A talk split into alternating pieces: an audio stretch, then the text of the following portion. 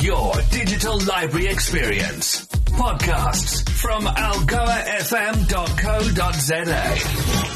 So we have Doctor Richard Shepherd, who was born in West London, on the line. His career has a, as a forensic pathologist spans over thirty years, and he's been involved nationally and internationally in the forensic investigation over twenty-three thousand cases of deaths from unnatural causes. He's worked on the mass disasters of nine eleven, the Hungerford shootings and the Bali bombings, as well as the headline-making investigations into the death of Princess Diana and the murder of Stephen Lawrence. His skills and expertise remain Remain in demand around the world. And that's not all. He's appeared on Channel five's Autopsy in the U K, investigating the mystery and intrigue behind the deaths of high-profile celebrities such as Michael Jackson. And Doctor Shepherd has also published two books. He's a very busy man, and I don't know how he finds the time to do it, so that's why we're chatting to him. Doctor Richard Shepherd, I'm very tired. it's an honor. Thank you for joining us. You have another project that you've been working on, and we will get into that shortly. But why pathology? Why? It, it all goes back to one day at school. Isn't it funny how life, your life can change literally in a second? Yep. Uh, and very quickly, a friend of mine, his dad was a general practitioner.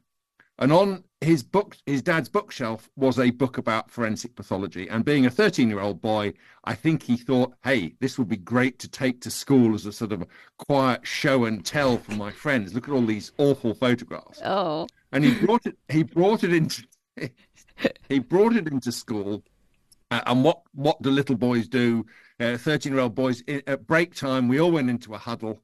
Uh, and he produced this book as a sort of a, a, a huge flourish. And most people went, oh, that's revolting, yeah. oh, oh, and, and left to go off and play football.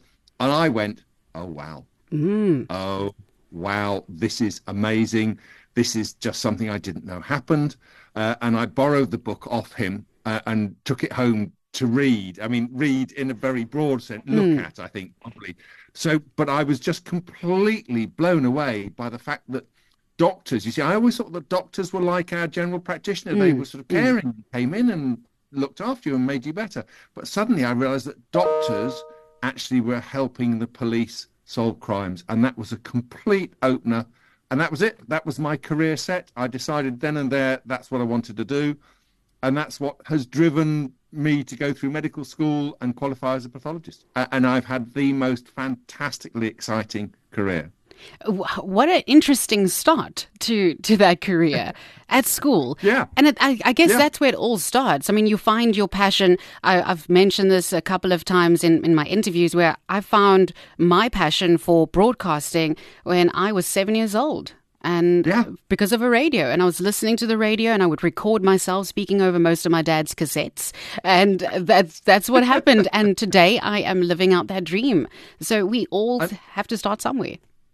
And aren't we lucky? I mean, I, I, I really do think that I'm lucky, and you're obviously lucky as well, to have found something that has yeah. fascinated us, and you can continue to be fascinated by it. Wonderful. Exactly. Thank you very much. Now, on that on that note, with over thirty years' experience in your field of work, was there ever a moment, because I can see you're really passionate about it, was there ever a moment in your life where, because of a case, where you said, I, I don't think I want to do this anymore? Well, yes, a few times. Mm. I mean, there have been cases that are just so awful and shocking that even someone who spends their time dealing with it, child murders, mm. just are, are so difficult to cope with.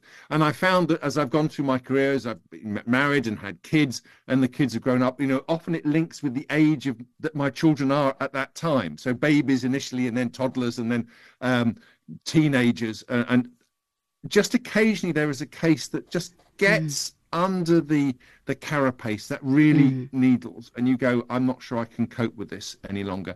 And then you remember that you're doing this for the person who's died mm. and for their relatives and for society as well, just to, you to catch these people and to make sure they never ever do it again. So that's one case just occasionally that rattles it. And then there are the cases where actually the defense uh, is really aggressive mm. and personally nasty. Uh, and attacks me as an individual and my professional skills rather yes. than the evidence.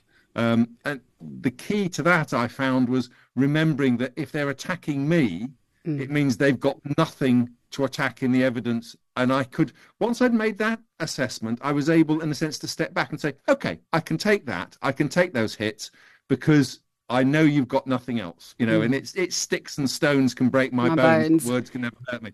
And once you've got to that, you can become stronger. But yeah, there've been a few, actually. There've mm. been a few where I've come home and had a very large whiskey and soda. Just to, and to, that's perfectly fine. Yeah, just to settle oh, in a bit. You, thank you so much. I'm very grateful. And I can only imagine what goes on in your mind when working on a case, sort of stepping into the shoes of the victim.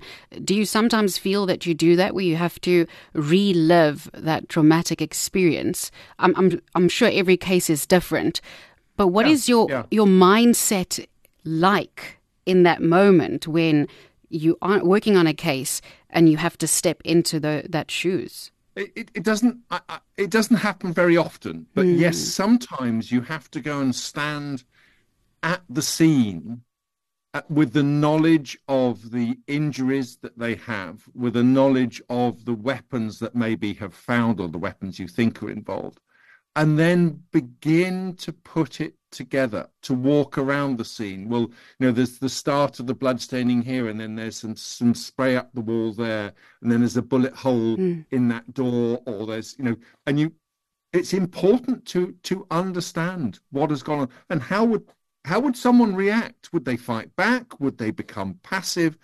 What has gone on? Uh, and understanding that is as important as the simple, well, simple pathology conclusion that we might reach, that they had a gunshot wound mm. and that's what's killed them. And quite often the police say to me, oh, Doc, this is easy because, you know, I, we phoned you up and told you they've been shot and you come along and spent a long time um, yeah. and you've told us they've been shot. We're not mm. much further forward. Yes, but you are, mm. because now I understand what was going on and how it was happening. Uh, It's, I can only imagine what goes on in your mind. And I, I'm excited to talk about your, your latest project, because it's titled The Truth About My Murder. And it's on season yeah. two at the moment, a C B S original production, on C B S Justice as well in South Africa, D S T V one seventy and StarSat two twenty-two.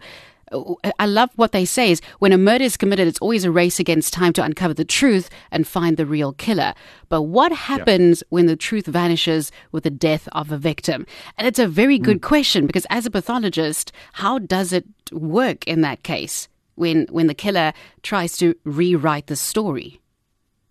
Well, so, sometimes they're very good at it. Mm. Uh, and I have no doubt at all that sometimes they get away with it. Um, you know, it, it's uh, it's mind blowing. We, we we can't pretend that we catch everyone who commits a murder. You know, mm. some sometimes they, they do get away with it, but sometimes when there is a real niggle, when often when there's a family who are saying no, that's not right, when there's a police officer who says this is an itch I cannot scratch, these are the people that are really exciting, and then I get involved, and you go, yeah, you know, you're right. This is this is not straightforward. This is more complicated. Mm. This doesn't add up. And and it's quite interesting to begin to get that picture together, looking at what people have said and the forensic science. And that's so important nowadays, D N A evidence and things mm. of that sort. But also the pathology, because not everyone who performs these examinations, and I don't mean to boast, has my skill set. Lots of post-mortem examinations are performed by people perfectly reasonably, perfectly acceptably, but there's, this is a case beyond their skills. And if mm. it hasn't been flagged up, they miss the crucial findings. And we go back and we find them. And then we can begin to put this story together, to say say what has really happened. And that's that's really exciting when you begin to put those pieces of the jigsaw together mm.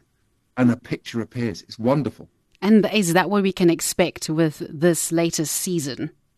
Oh, absolutely. We have got ten fantastic stories that I, I would have to say none of them are my cases taken around the world, that have been put together by the company, and they are really interesting cases that have been missed and have, people have tried to confuse matters, and putting those stories together has produced ten fantastic television episodes. Okay. Is there one case that I, I know it's such a weird question to ask, but oh. is there one is there one case that you're really excited to show us?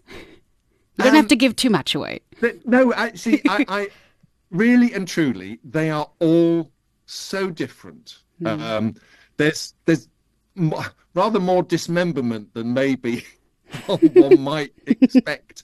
But that that's what people do when you're trying to hide a murder. You try and hide the body, and the best way to hide the body is to cut it up and put it in different places. And there's a few more of those, but each one is so different. I mean, we've got cases who've been people who've been poisoned by nicotine. We've got wow. reverend gentlemen who've murdered their wives and have probably murdered other people as well. We've got people uh, doing the most terrible things to people they would describe as friends, best friends, friends who've lent them money, friends who've been really helpful. And then suddenly they turn on them and kill them uh, and then manage to hide the events sufficiently for it to be a slightly longer process in the understanding of what's gone on. It is just crazy. You have to now. You have to start, you know, double checking and making sure. You know, is this the person I can really trust in my circle? Well, I, I don't want to leave anyone. I mean, it's a bit like um, uh, do you remember Quincy on the tele- on the television thousands of years ago? Wonderful forensic pathologist series. But I mean, he always used to say, you know, this doesn't happen, you know, it doesn't happen all the time, but it happens enough. That's uh, the thing. This is what we've got to do. These these people, these people are awful. These people must be caught, because mm. if they get away with it once, are they going to get away with it again? Mm. Well, this is very exciting. Any other future projects that, that you might be working on, maybe something similar? But this is well, going to be quite I, exciting. I'm, I'm, I'm hoping we can do some more T V next mm. year. Uh, that, that's that's always the hope, finding these cases. There's the possibility of a, a third book coming. Mm. Uh, and uh, I'm actually still working hard on all sorts of cases, uh, both in the U K and around the world, of um, all sorts of things that I can't tell you about. But oh, well, that's, that's, that's fine. So my life... My life, my life, my life is full uh, at the moment, which is wonderful. Um, and I, I can see the passion in your eyes and just the way that you, you talk about living your life and, of course, doing what you love. Just quickly back yeah. on, on The Truth About My Murder, Season two. It's on C B S Regional Production and C B S Justice, D S T V one seventy, StarSat two twenty-two in South Africa. You can go and take a li- listen to that and watch that. But what the production side of things for you, having to, you know, get involved in in filming, was that quite tiring for you as well, just to step into a different it, space?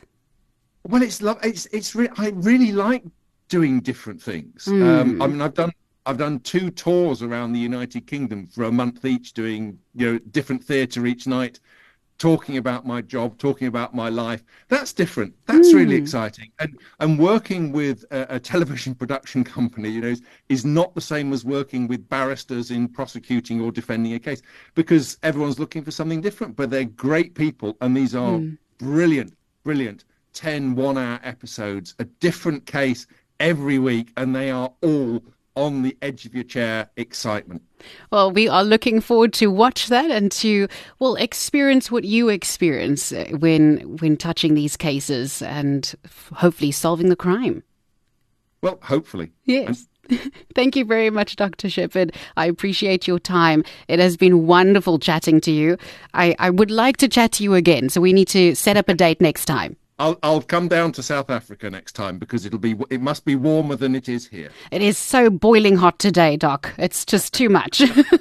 Welcome to Africa. Okay, well, mate... But it, well, listen, thank you so much. I mean, the, the, these interviews are always easy when people ask you good questions. So you, you, you. your practice from a seven-year-old was has really stood you in good things. So thank you thank very you. much. Keep well. Take... Have a wonderful weekend. And you too. Take Thank care. you. Bye. Bye. Your digital library experience. Podcasts from algoa f m dot co dot z a.